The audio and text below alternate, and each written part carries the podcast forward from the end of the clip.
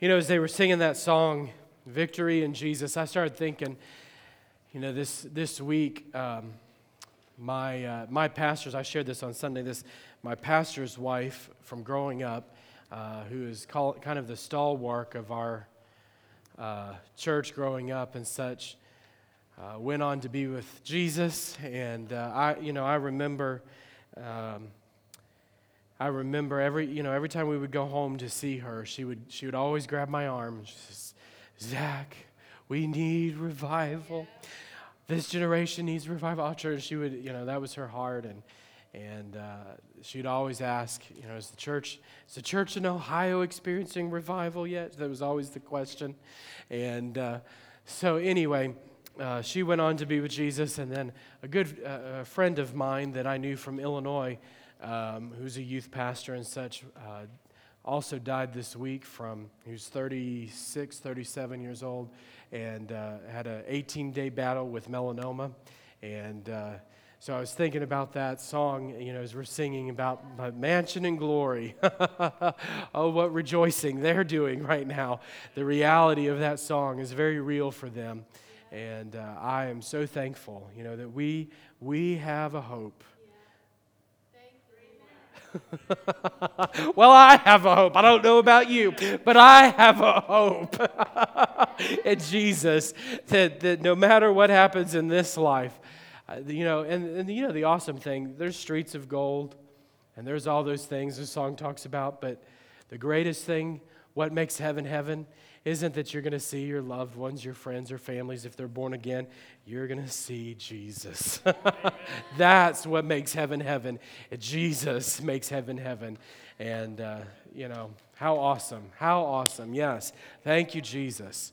Thank you, Lord. Well, if you have your Bibles, you can go to Mark chapter 2 be praying this weekend uh, for our JBQ team. They're headed off to uh, a regional is regional competition. Did I say that right? Kind of, sort of, but uh, invitational, whatever. Yes, they. So they're headed there. I joined their practice earlier this evening, and uh, my response, I text Heather and said, "These JBQ people are hardcore." Uh, so I uh, I would not want to quiz against them. They're they're pretty intense. I thought Mandy was going to throw a chair. No, I'm just joking. no, they, they, they study hard, and I, I want to encourage you if you have any kids, if you have any kids uh, that are JBQ age, make sure that you get them plugged in with Mandy and the JBQ team. That is such a powerful way. Junior Bible Quiz is such a powerful way to learn the scripture, to commit it to memory. I, I was in JBQ as a kid. I still remember the questions. Some of it started as I was up there, it was bringing back oh, so wonderful memories of competition. But uh, anyway, so great, great place for, for your kids to get involved. But Mark chapter 2, starting in verse 1, says, And again he entered Capernaum after some days, and it was heard that he was in the house. Everybody say he was in the house. Man, when Jesus comes in your house, things get messed up. when Jesus walks in, he begins to turn the, the furniture over, as they say. You know, we, we get so comfortable sometimes in, in our routines. How many of you know we get comfortable in our routines? But man, the minute that Jesus comes in and he begins to put his finger on the things in our house, life begins to turn upside down. Here's, here's this family. Jesus is in their home, and uh, you know, here, here they are, possibly in Peter's home. They're, they're in the house. And in comes, they find out Jesus is in the house. And in comes all of these crowds, so much so the Bible says that they filled the house that you couldn't even get in the door. Wow. Talk about uncomfortable. That would I, I, I love having people over to our house, but but I have these, because of my OCD of cleanliness, I, I have this problem if our house is not absolutely spec free, perfect, and absolutely in order before our guests come over. And uh, I, yeah, that's how real is realistic is that, but uh, with a, with a two year old. But I. Uh, I, I can almost imagine Jesus coming in this home and expecting just to have just a normal day with his friends in Capernaum, and all of a sudden, in comes the crowds wanting to hear from Jesus.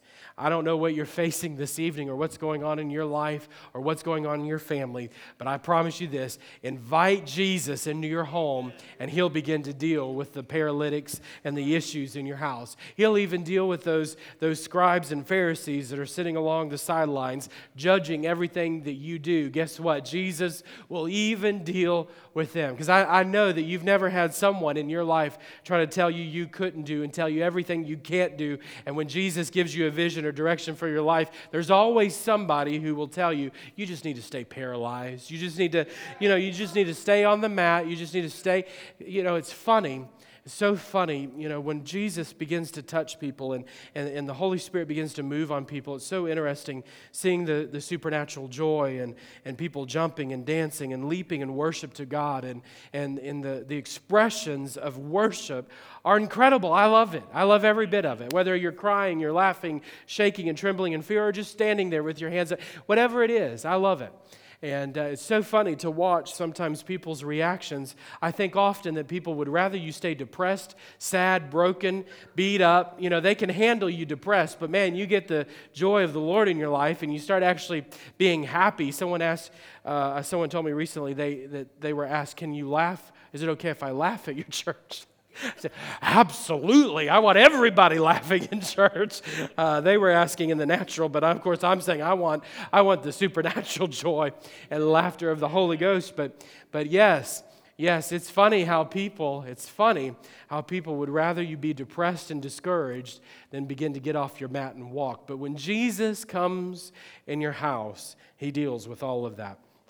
We go on in verse 2, it says, immediately Many gathered together so that there was no longer room to receive them, not even near the door, and he preached the word to them. Then they came to him, bringing a paralytic who was carried by four men, and they could not come near him because of the crowd. So they uncovered the roof where he was. So when they had broken through, they had let down the bed on which the paralytic was lying. And when Jesus saw their faith, everybody say, their faith when Jesus saw their faith. I'll talk about this in a minute, but it wasn't just the, the paralytic's faith, or it wasn't just one of the people that it was their faith, their collective faith. What, what powerful dynamic when we have collaborative faith, corporate faith. There, there is a place of power in individual faith. You and I, each of us, the Bible says God has given us a measure of faith. But how, how awesome is it that Jen gets to bring her measure of faith, and Joe brings his measure of faith, and, and Bob brings his measure of faith, Joey brings his measure of faith, and, and all of those measures of faith come together in this place called the body of Christ. How, how awesome is it that each of us have been given that measure of faith, but when you and I get together, when we begin to partner together as the body of Christ, we begin to do things that one person couldn't do on their own. We begin to, we begin to see supernatural signs and wonders, things begin to happen that on our own couldn't ever begin to take place. The Bible says that one could put a thousand, ten, but and then tenth two, the ten thousand. How awesome is it that when you and I begin to unite together with your measure of faith, maybe God has given you faith uh, in relationship to the food pantry. You know, Jen, how awesome is it? Jen's launching our food pantry. And her and I talked, and she's, you know, she caught the vision and got what God was saying and speaking. Okay, let's do this. And uh, I said, you know, it would, wouldn't it be awesome if we could have people involved in the food pantry who aren't already doing a million things, that we could just have some new, new people involved with that. How many of you know what I'm talking about? You're the Wednesday night crowd, you know absolutely what I'm talking about. And, uh, and, and that's what she's got. She has a whole team of people involved already that, that, are, that are, they're new. Most of them are new or newer to the church. And so we're excited about that. She, she came with a measure of faith and God rewarded her. And then, you know, Mandy with the JBQ. Lord, I don't have faith for that. Working with those kids, teaching them those questions, dealing with the parents, you know, all of those things. She came with her little measure of faith, and we have two JBQ teams that are national, cha- you know, national champions. I mean, they've gone to nationals. They're not number one, but they're close. And uh, to me, they're number one. That's all that matters. So, so they're, they're champion, you know, so everybody comes together with their measure of faith. Our, you know, I have a measure of faith right now for our facility makeover.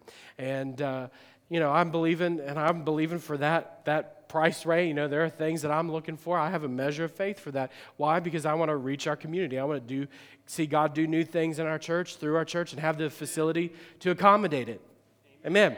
And so I come with my measure of faith. And we all come together, and before you know it, the body of Christ is united together doing things that we couldn't do in our own ability. And so we'll read on here. It says, that uh, Jesus saw their faith and said, Son, your sins are forgiven you. And verse 6 says, And some of the scribes were sitting there and reasoning in their hearts, Why does this man speak blasphemies like this? Who can forgive sins but God alone? But immediately, when Jesus perceived in his spirit that they reasoned thus within themselves, he said to them, Why do you reason about these things in your heart? Which is easier to say to a paralytic, Your sins are forgiven you, or to say, Arise, take up your bed and walk? Now, if you were asking me that question, I would say, Your sins are forgiven. I mean, how much you, you can't see you can't see the effect in the immediate of sins being forgiven. But if I say to you, to a paralytic, get up and walk, the proof is in the pudding, as I say, it's right there before your eyes, whether or not the reality of what I said has affected you. And so Jesus says, in order to prove to you that the Son of Man has power on earth to forgive sins, he turned the paralytic and said, Arise, take up your bed, and go to your house. And immediately he rose, took up the bed, and went out in the presence of them all, so that they were all amazed and glorified God, saying, We've never seen anything like this. I'm sure they hadn't. You know, in, in Luke chapter 5, I won't take the time to uh, read that version, but again, Luke's account, Luke adds the phrase that the power of the Lord was present to heal. And so that there's a, there's a lot of similarities there, but we're going to come back to that phrase. That's the one phrase that, that Luke indicates the power of the Lord was present to heal. First off, this man and his ailment, this man came in paralyzed. He was incapable and incurable. The gospel says that every man is incapable of doing anything good. It says, You are not merely paralyzed, but each of us are dead in our sins and in our trespasses without Christ. Christ comes and makes us alive. And so here's this paralyzed man. His ailment, his paralyzation is symbolic of each of our lives, that each of us have something in our lives that needs the touch of God, that needs the word from heaven that says, I say to you, arise. Maybe there's a vision or, or something that God's placed in your heart or a promise that you felt like that God has forsaken his promise for your life. Or maybe, maybe you feel like that God has forsaken this particular family member and you see them in distress and despair. But I say to you, just like he said to this man who was paralyzed, who was carried in by the four friends, I say to you, arise. In Romans chapter 1, it says uh, in verse 22 and 23 professing to be wise, they became fools and exchanged the glory of the incorruptible God into images made like corruptible man. That's what sin is. Sin is us exchanging the glory of God, the, the nature of God, exchanging God for things that cannot satisfy. We begin to, we begin to put our hope and our trust in the things of this world. We take and find our pleasure instead of, instead of God, instead of finding our enjoyment and our fulfillment in God, we begin to look to broken cisterns we find our enjoyment in things that never fulfill. C.S. Lewis said this If we consider the unblushing promises of reward and the staggering nature of the rewards promised in the Gospels, it would seem that our Lord finds our desires not too strong, but too weak. We are half hearted creatures fooling around with drink and sex and ambition when infinite joy is offered us. Like an ignorant child who wants to go on making mud pies in a slum because he cannot imagine what is meant by the offer of a holiday at the sea. We are far too easily pleased. How true that is that when God offers a, a, holiday at the sea, when God offers us this expansive enjoyment of Him, we are far easily pleased, far too easily pleased with things in this life. Where's your hunger at for the passionate pursuit of God? Where's your, where's your level of hunger for the things of God? Where's, where's your passion level tonight for the things of God? Are you, are you passionately vibrantly pursuing the things of God and His presence and who He is in your life? Are you too captivated by the things of this life? Well, I'm here on Wednesday night, Pastor Zach. Shouldn't that say something? if all you do is come on Wednesdays to check your checkbox, then yes, it says a lot. God wants us to pursue Him, not, not our religious duties, not, and yes, all of those things are important, but oh God, might they be the overflow of our encounter with God and not just our checklist or forms or religious duty. John Piper said this in his book, God's Passion for His Glory, which I'll, I'll add an addendum there. Great book. If you want a good book, but a lengthy book to read, John Piper's book, based on Edwards' sermons, God's Passion for His Glory. He says this Virtue, on the other hand, is to pursue the enjoyment of God with all our might. No half hearted, polite, dutiful religiosity here. One of Edwards' resolution that he recorded in his notebooks early in life, Edwards was probably about 20, in his early 20s at this point, said, To live with all my might while I do live. Pursuing delight in God is not something one may do half heartedly if he realizes who he is pursuing and what is at stake. Lord, help us to not be half hearted Christians. Lord, help us to see that our passion, our pursuit is you and not the things of this life. Jumping back to this phrase in Luke 5, it says, The power of the Lord was present to heal. There was a distinct atmosphere coming into this building, into this home. There was, a, there was something unique about this meeting. I don't know if you've ever been in a service like that before. Uh, I would say if you were here on Sunday, that you probably could, uh, could relate to that. There was a Sunday morning, there was a distinct atmosphere in the, in the building. There was a distinct atmosphere, an atmosphere of His power, atmosphere of His presence. Lord, help us to be aware of the atmosphere of the power of His presence. People came to the house expecting something supernatural. They came into the home. Why? Because they had heard of what Jesus was doing throughout the country. He, they were hearing the stories. Matthew 4, verses 23 through 25 says that Jesus was going through all Galilee, teaching in their synagogues and proclaiming the gospel of the kingdom and healing every kind of disease and every kind of sickness among the people. And the news about him spread throughout all Syria, and they brought to him all who were ill, those who were suffering with various diseases and pains demoniacs, epileptics, paralytics, and he healed them. And large crowds followed him from Galilee and the Decapolis and Jerusalem, Judea, from the beyond the Jordan. So Jesus' reputation here, even at the onset of his ministry, had spread from all the miracles and the teachings that were happening. And so they came to this house in Capernaum to see what Jesus was all about. The crowds and, and the sick and the, and the Pharisees came. The Bible says the Pharisees and scribes and these religious leaders came from all over Judea to hear and to see this man Jesus. But, there, but the, Luke notes that there was a distinct atmosphere in the room that the power of the Lord was present to heal. There's one place that you need to get yourself is in the place where God's healing people. If you're God help us that we're not in a church where the power of the Lord is not present to heal.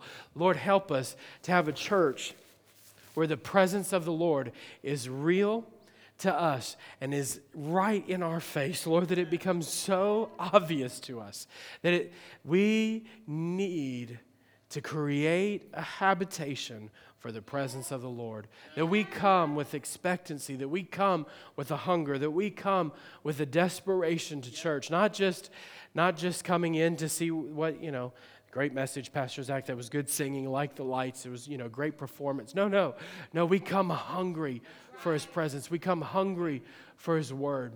Uh, someone was sharing a testimony with me this week, and, and uh, I, I, don't even know who it is, actually. Um, I forget who we, who we said it was.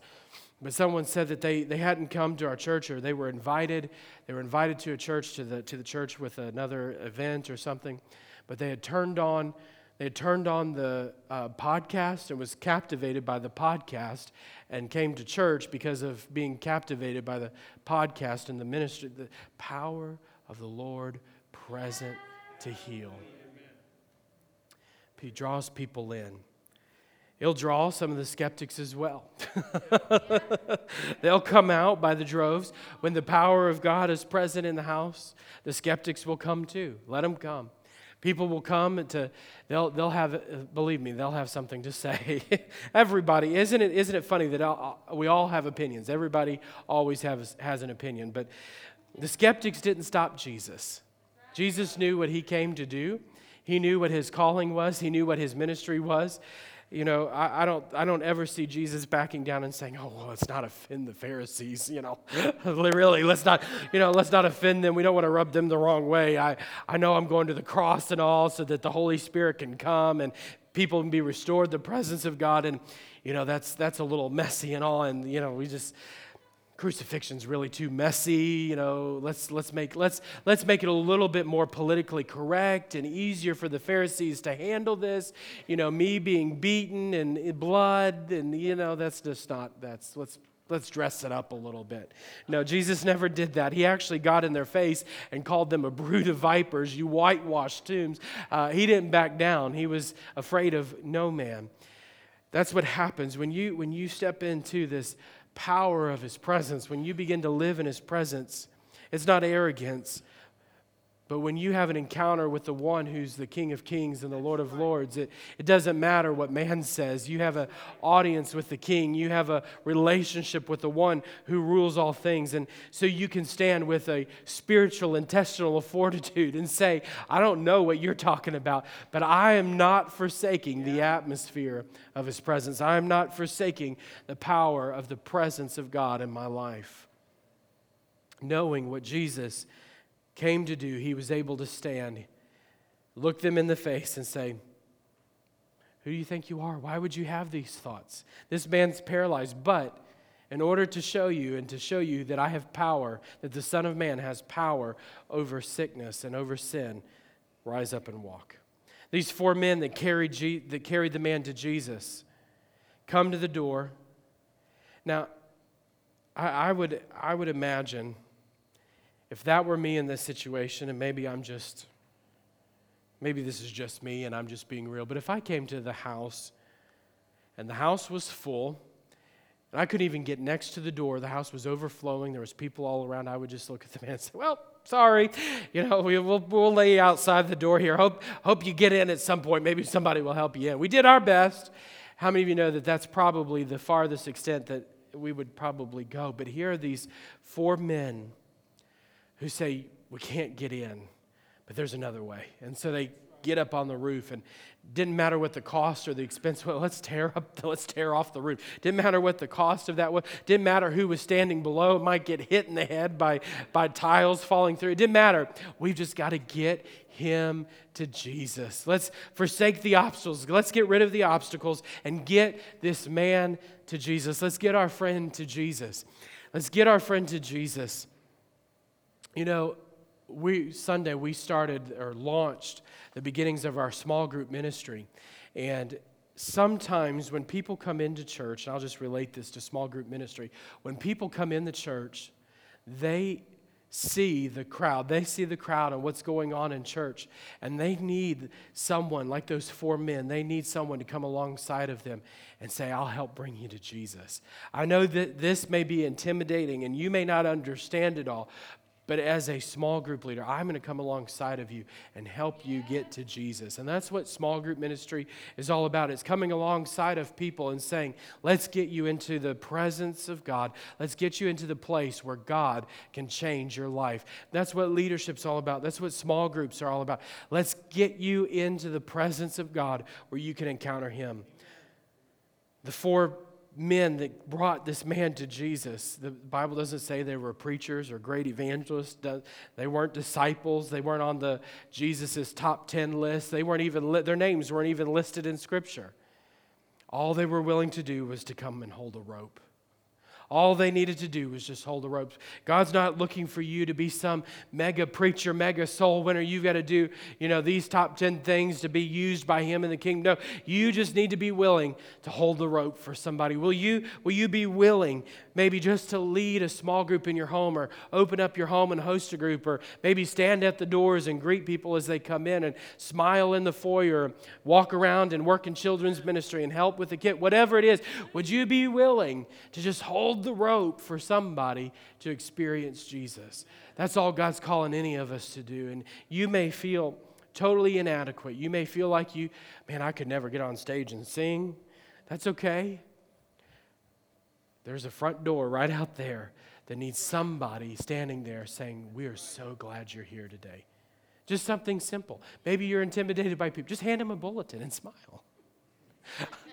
and they look at you and say, what you smiling? What you so happy for? I'm in the place where the presence of God is. I'm happy to be here. And the next person below. So simple, so easy. I was so impressed. We went to a church, a pastor's conference at a particular church.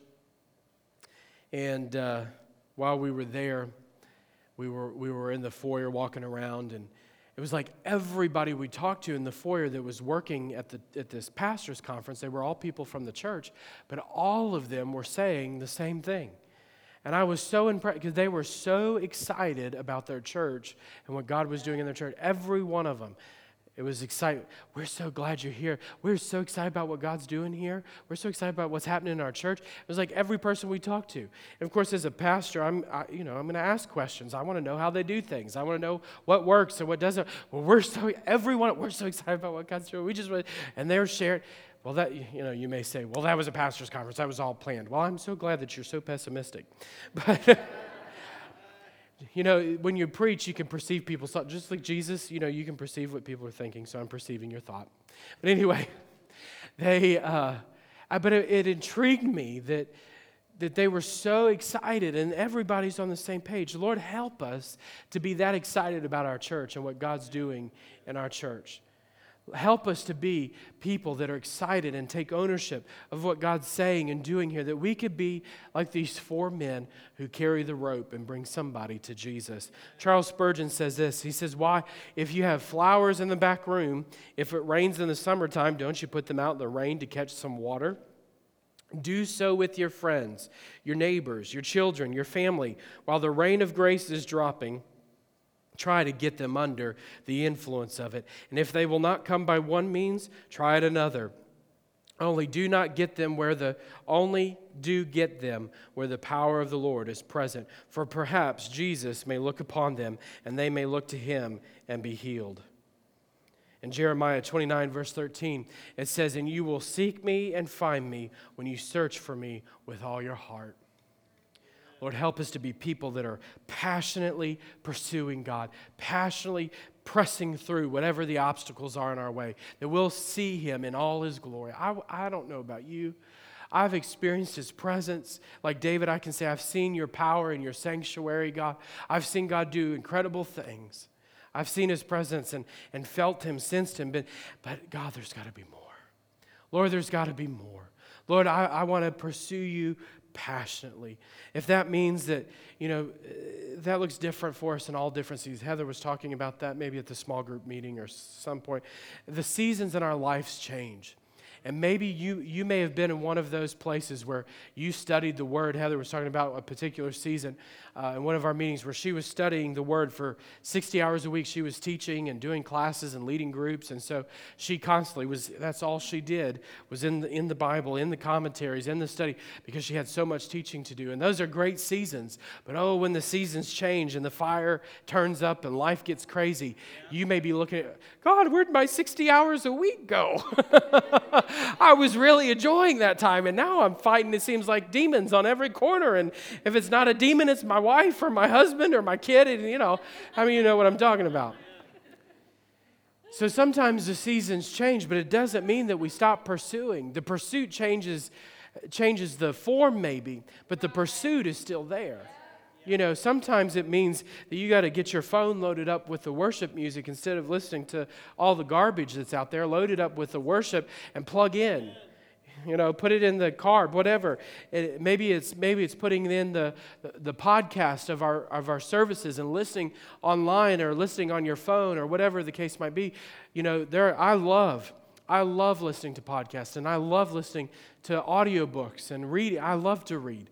And there, there's been seasons in my life where I would go to go to two or three books a week and you know and love reading the, the word and getting in studying through these books and authors. And then there's seasons where like, man, I'm lucky to get one book in. But I still have to find a way to pursue God. The, it may take on a different form, but keep up the pursuit. Put get the worship in you, get the word in you, get Jesus in, fill your life, saturate yourself in the presence of God. Get rid of the obstacles. Get rid of the obstacles. Christians are great at excuses. Well, I just don't have time. And, you know, Jesus understands. I mean, that's what grace is, right? I mean, grace. We got grace. No, no, not that grace. Grace, like the supernatural grace. We got, you know, we have grace, right? We have the grace of God. So we're covered. We're good. No, no. Grace affects our heart to do those things. Grace, hello? Grace affects our heart and puts a hunger in us to pursue God. So when you start saying, God, let your grace affect me, you're saying, God, give me a hunger. Stir up hunger in my life and a passion for your presence and for your word. I think about David. You know, here's David and Goliath. David walks out onto the battlefield. You know, Saul's trying to put his armor on him. David goes and he gets, gets the stones out and he's out before Goliath. When you begin to face the Goliaths in your life, there are things that only the preparation of wrestling the lion and taking care of the sheep can prepare you for on the battlefield. If you, if you want to face the Goliath, we all, we all want to be, God, I want to be the best Christian I can be. I want to be the, you know, and I understand when people say that. and I understand what they're saying. But I always want to say when people say that, read your Bible. I want to be the best Christian I want to be. Great, read your Bible. How, how much time do you spend reading your Bible? You know, those are always my first questions. Are you reading the Bible? Are you worshiping? Are you praying in the Spirit daily? Are you just doing the basics? Are you just living Christianity? That's, that is being a great Christian. Y'all are getting way too quiet on me. Either I'm stepping on a lot of toes right now and I need to move right along, or just get to the basics. You want to be a great Christian? Great Christians are people who do the basics, who love Jesus. I'm not a great, I don't become a great husband just because I give my wife a bunch of gifts and put on some, you know, great clothes and dress myself up and come do some performance in front of her and get her to love me. And sometimes that's what we think of Jesus. I got to come to church, put on my best clothes, and, you know, got to give him my money and do a performance in front of him, and then he'll love me more. No, that's not how it works. Je- Jesus just wants a relationship. Your wife, just or husband, just wants a relationship. That's all Jesus, he just wants the relationship. Just do the basics. Here's David on the shepherd sheep doing what shepherds do with the sheep and you know that's got to be pretty messy job pretty stinky job. In comes the lion the bears he's taking them out. It's because of the lion and the bear sometimes those issues on, on the shepherding side of things those issues when you're a shepherd in the wilderness dealing with the sheep the issues that come your way are the very things that prepare you when you walk before the goliath and say you come to me with your spear and your sword, but I come to you in the name of the Lord. The same God that delivered me from the lion and the bear, the same God that helped me when I was shepherding the sheep, is the same God who helped me take your head off, sucker. Get ready. I'm about ready to feed your flesh to the birds of the air. You're going down. How could David say those things? Because he knew his God. He was doing the basics. He was just being faithful. He was doing the basics over with the sheep. When everybody thought he was a loser couldn't be king, would never amount to anything except for a shepherd. He just kept at it. And soon he was before Goliath, and he won the victory for the Israelites. So you just be faithful. You just be, just be like those four men. I'll hold the rope. I'm going to have faith for this situation. The means of the miracle. Jesus saw their faith. Again, we talked about the collab. There is a powerful element of collective faith, corporate faith. We talked about this earlier, but 1 Peter in chapter 2 verse 5 says, "You also as living stones are being built up a spiritual house, a holy priesthood to offer spiritual sacrifices acceptable to God through Jesus Christ." Ephesians chapter 2 verses 19 through 22 say, "Now therefore you are no longer strangers and foreigners, but you are fellow citizens with the saints and members of the household of God, having been built on the foundation of the apostles and prophets, Jesus Christ himself being the chief cornerstone, and whom the whole building being fitted together grows into a holy temple in the Lord, in whom you also are being built together for a dwelling place of God. We are the dwelling place, the place of his presence. Why, why was Jesus moved by their faith? Because it's a picture of the body of Christ. It's a picture of us that we're coming together, each of us holding our own rope, each of us doing our part, and their faith We've talked about this before, but Hebrews chapter 11, verse 1 says, Now faith is. Everybody say, Now. That wasn't everybody. Now, faith is the substance of things hoped for, the evidence of things not seen. What is faith? Faith is the active, tangible perception and proof of the spiritual world. Faith is the active, tangible perception and proof of the spiritual world. What does that mean? Faith is not, well, I believe it, I claim it, I name it, it's going to happen. You can name and claim your Bentley all day long, but doesn't mean you're going to be driving around in one. I used to work with somebody and they had a picture of a car on their fri- on the refrigerator and they said that they would walk by the refrigerator every morning and name and claim their car. I'm glad you have time for that. I'm busy, I'm busy trying to find ways I can reach people for Christ, and you're busy trying to find ways you can get a new car. Wow. glad to know that that's what Jesus died for. Anyway, I digress. faith is active, meaning now faith is. Faith is now, it's active in the present. Faith is the substance, it's tangible, it's a substance, it's a tangible perception, just like our five senses. Each of us have five senses. We can hear, we can smell, we can taste, we can touch, and we can see. Five senses, right? Faith is our, if to make it easy to understand, faith is our five senses in the Spirit. It helps us to perceive and to have proof of what the unseen world is around us you and I can't, with our natural eyes, see what God's doing in the, in the supernatural around us. But faith enables us to see where we don't have eyes to see. Faith enables us to have ears to hear what we can't hear in the natural. You may be looking at a, at a situation, looking for wisdom. God, I don't know. I don't know what to do in this situation. And all of a sudden, God will speak to you in a moment of time and, and, and give you wisdom for that situation. Why? That's faith. You're seeing there's a download of faith, supernatural faith for that that situation, giving you the ability to hear what you couldn't otherwise hear or see or uh, taste or touch. It's the spiritual reality. This, this is effective for us.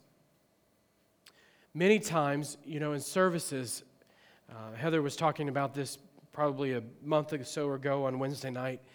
And she said, If you ever see my husband in, in a service and he, and he seems to zone out. This, this happens for me a lot in services where, where, I, where I'll be up here during worship and, or in service and, and, I, and it, it's almost as if I, I'm in a, I, and I feel like I'm in another world sometimes that I just kind of cross over that I cross over into this spiritual world.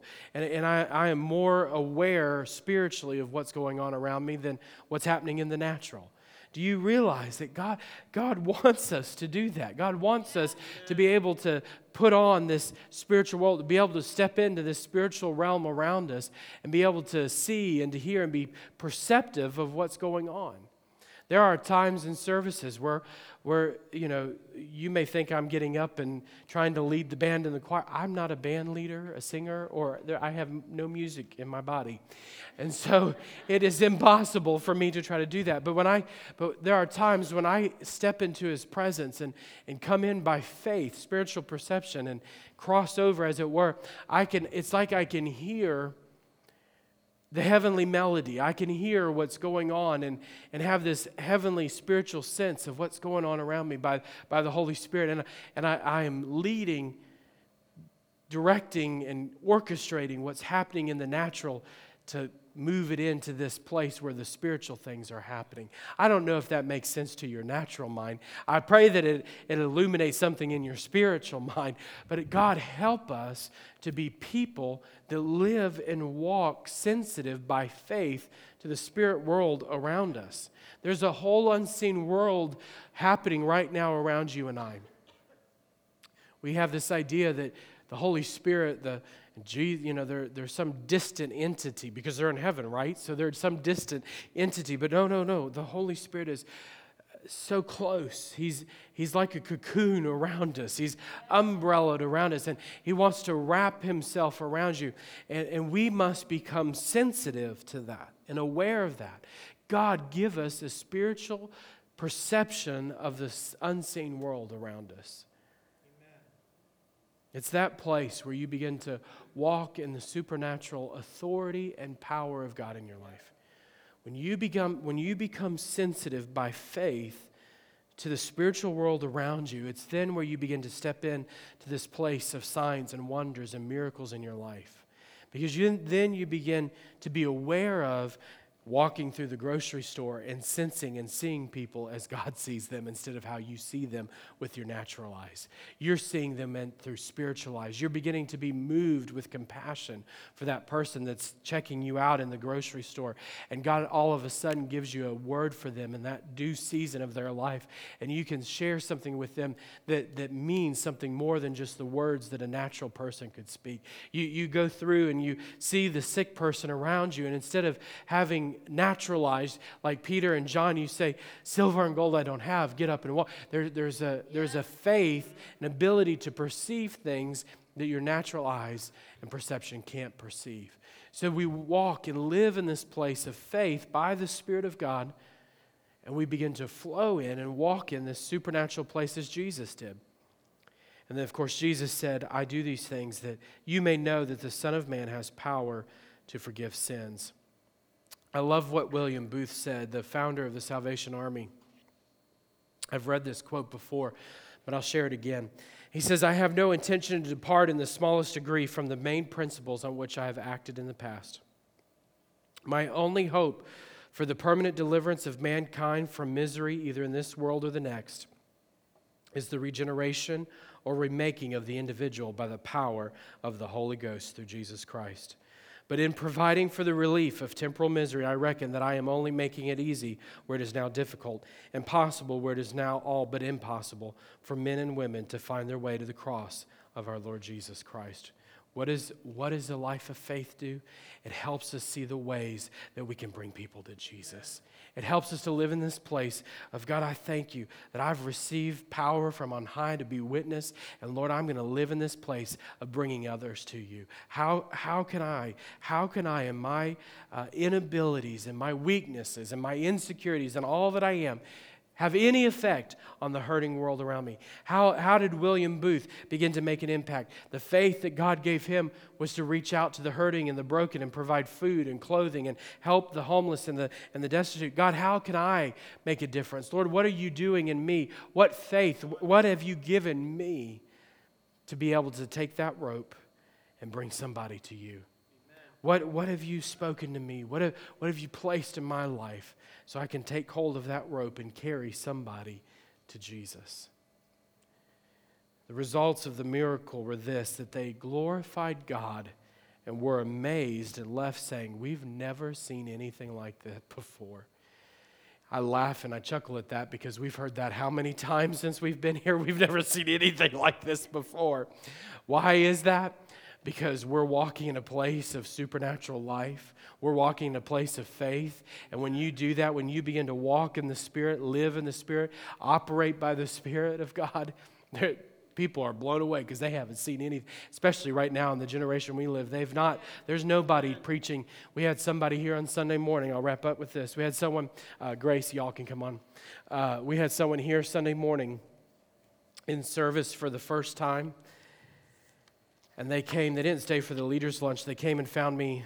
Uh, somebody brought them to me in the leaders' lunch. And they said, We've been in Akron however many years. And they said, We have not seen a church. We've been praying for a church like this. We've been waiting and looking for a church like this. We've not seen anything like this in years, however many years it was, of being in Akron. Finally, we have a preacher and we have a church that's revival oriented, that's God oriented, wanting to see revival touch this city. And they were totally excited about all that God was doing. There's always going to be those who judge and say what they want to say. But when they leave, they're going to know something's different. We've never seen this before. And they're going to glorify God. They're going to glorify God. They may not do it at first, but they're going to know that the presence of God, the power of God to heal, is in this house. And that's that's what I want. It doesn't matter what they say about any of us, the facility, even even though you know we're going to make it look nicer. It doesn't matter about that. I just want. I just want to be somebody that can hold a rope. I just want to be somebody who God, you can work a miracle in somebody's life through me. I just want to hold a rope. Well, you don't understand what's going on in my life. I have, I'm paralyzed, and you can hold a rope. I guarantee you, you can hold a rope. I don't, I don't feel gifted. You can hold a rope. I'm not an eloquent speaker. Neither am I. You can hold a rope. I promise. I'm not, I'm not gifted at leading. Neither am I. You can hold a rope. I promise. You can hold a rope. I'm, I am one of the shyest people you'll meet. I don't like being in front of people. I don't like public speaking. I'd rather just be in the back row somewhere and do the behind the scenes work. I'm not I'm not the person out front. I hate mingling and socializing and meeting people and that's the last thing I'd rather do. That, I'm not I'm just a, I'm just bashful, shy, whatever. That's just me. But when you yield to the presence of God, isn't it funny? When you just yield to his presence, say, God, I'll hold the rope. 15, 20 years ago, I said, God, I'll hold the rope. That's all I did. God, I'll hold the rope. Whatever it is, I'll, here I am. You just be faithful. God takes care of the rest. And then all of a sudden, you find yourself standing in front of people doing what you said you could never do. Why? Because the power of God was present to heal. You just got to hold the rope. Why don't you stand with me this evening? Lord, I just thank you that under the sound of my voice, there are people who are willing to hold the rope and see the paralyzed man healed. Lord, even if there are those here that are finding themselves paralyzed themselves in some area of their life, in your presence, the power of the Lord is present to heal. Lord, the same healing, that same that same anointing that touched that paralyzed man in that moment, that same anointing that raised that paralyzed man up off of that bed is available and present for each one of us. Lord, that each one of us can come before you, bringing, bringing those who are dead in their sin, Lord, bringing those who are broken, bringing those who are hurting. And we know that your power is present to heal. Lord, even, even in our own lives, even in our own lives, Father, you're our healer. Thank you, Lord. You know, I'm sure, I'm sure that these four men had issues in their own lives. We don't know who they were, but I'm sure that they had needs. I'm sure there were things that they needed God to do for them. God always takes note their faith. God always takes note. I don't know if something happened in their life. The Bible doesn't record anything particular about these four men other than they brought them to Jesus and let them down. I don't know if these four men got a miracle, something happened in there, but I have to think because Luke and Mark both record Jesus saw their faith.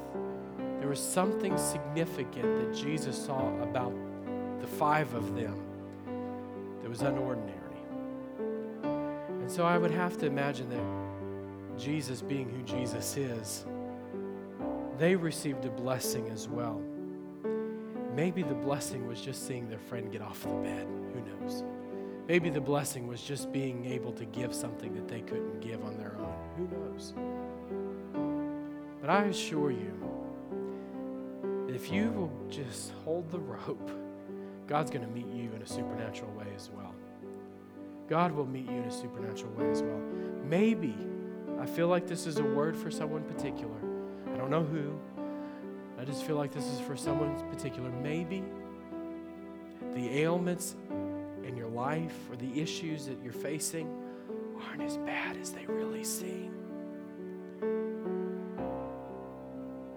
Not, I'm, I'm not devaluing your life or any of that. Please don't take that the wrong way. But the reality is, maybe they're not as bad as they seem. Maybe it's the only thing you see. Maybe the issue is the only thing that you can see right now. And the minute that you get your eyes off of your problem and see the rope that needs to be carried for somebody else, all of a sudden your problems don't seem so bad. All of a sudden the issues aren't quite so big because all you've been looking at is the problems. But when you all of a sudden bring somebody before Jesus and they get up and walk, that'll just change everything. That'll just change everything. Wow, I guess I got it better than what I thought it, I thought I did. Your perspective changes. Why? Because you begin to magnify the creator and the problem solver and the one who loves you in spite of your mess. And all of a sudden you begin to see, wow, he did that for them. And then I know he could do it for me. If he raised them off the mat, wow, then he could take care of my family issue or my physical ailment. He, and it builds faith in your life. Just hold the rope. Just get somebody to Jesus.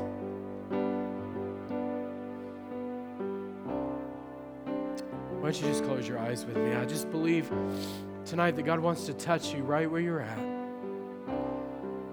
God wants to touch you right where you're at tonight. He wants to minister life and healing and hope to you.